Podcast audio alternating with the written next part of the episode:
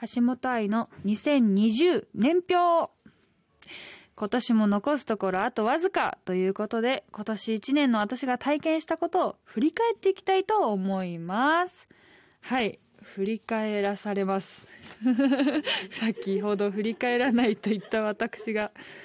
強引に振り返らされます。嘘ですよ。嫌嫌とかじゃないんですよ、うん、でも頭の中で今年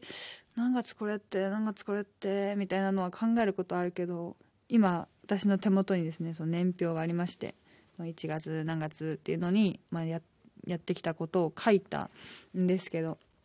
でそうするとですね3月から5月ががっぽりコロナって書いてありますね。もう何もしてない3ヶ月。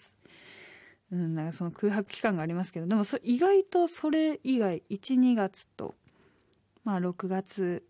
半ばぐらいかな徐々に。もう12月まで結構パンパンで急に働いてきたなっていう 気持ちは ありますけれども。はいじゃあ順を追ってですね1月から振り返らせていただこうと思います、えー、まず1月ですね。年明けてまあ誕生日がありまして24歳になりましてパレートの誤算というあのワウワウの連続ドラマの主演を務めさせていただいてそれがもう12月もうがっぽりやってたんですけれどもこの作品は、まあ、あの生活保護をテーマにした「えー、古老の地」を書かれたですね柚木優子さんという方が書かれた原作小説を、えー、ドラマ化したものなんですけれども全5話だったかな。で原作ものすごいこう本当に重厚で、まあ、生活保護を、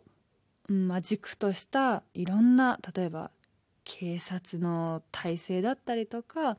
社会の体制もそうだしまたその生活保護を受ける側もそうだしもういろんなその社会だったり人間だったりっていうのを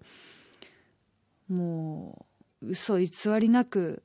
メッキをバキバキに剥がして描いているっていう作品だったんですけど。で主人公の私が演じた女の子がすごく正義感が強いというかすごく強くてすごいかっこいい女の子だったんですね。だからそういうもう本当下手したら自分の命の危険にももう脅かされるような事態になっていくのにそれでもその自分はやっぱり自分の身を顧みることよりもこの国のみんなが少しでも幸せになるっていうことについてこう邁進していくというか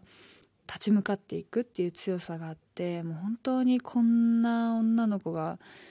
いたらもう国の宝だなと。国が守らなければいけないという。まあその敵は国だったりもするんですけれども。まあそうそういう意味ですごく自分が演じててなんかパワーをもらった人だったんですよね。なんか毎日すごい大変ではあったんだけどそのさとみちゃんだ。さとみちゃんの精神が何だろう。魂が燃えてるみたいな熱を感じながら演じていたのでなんか私自身も里美ちゃんを演じることで心が燃えるというかそれってすごく大事なエネルギーなのでなんか人体に害のないエネルギーというかむしろこうむしろいいエネルギーなのでそれをなんかずっともらってたなっていうのをまた改めて今思い出しました。すごい面白い、うん、作品だと思うのでもしお時間ある方にはなんか一度見ていただけたら嬉しいなと思います。であと印象的に残ってるシーンがあって山川さんっていう、まあ、里美ちゃんの上司にあたる男性がまあ殺されちゃうんですけどそこから物語が始まってでその山川さんっていうのがその里美ちゃんがすごい慕ってた上司で、まあ、その人が殺されたってなって、まあ、真相を知りたくてこういろいろ動いていくっていうあれなんですけどその山川さんの死っていうものを初めてこう実感するっていうシーンがある時に、まあ、台本にはその涙を流すって書いてあって山川さんが持ってきてた会社に持ってきてたピクルスを食べながら涙するって書いてあってで山川さんもう物語のだいぶ最初で亡くなっちゃうんですよ。だからその里見にとって山川さんがどれだけ大事かっていうのを、まあ、自分でこう想像力を使ってなんだろうな自分の中にこう積み上がった状態でやらないと成功しないシーンだなと思ってまあ準備は入念にやったけどでもいざ現場でそういう、まあ、涙を流すっていう、まあ、体の現象が起きるかどうかっていうのは本当にもうなんかもう博打だなと思ってて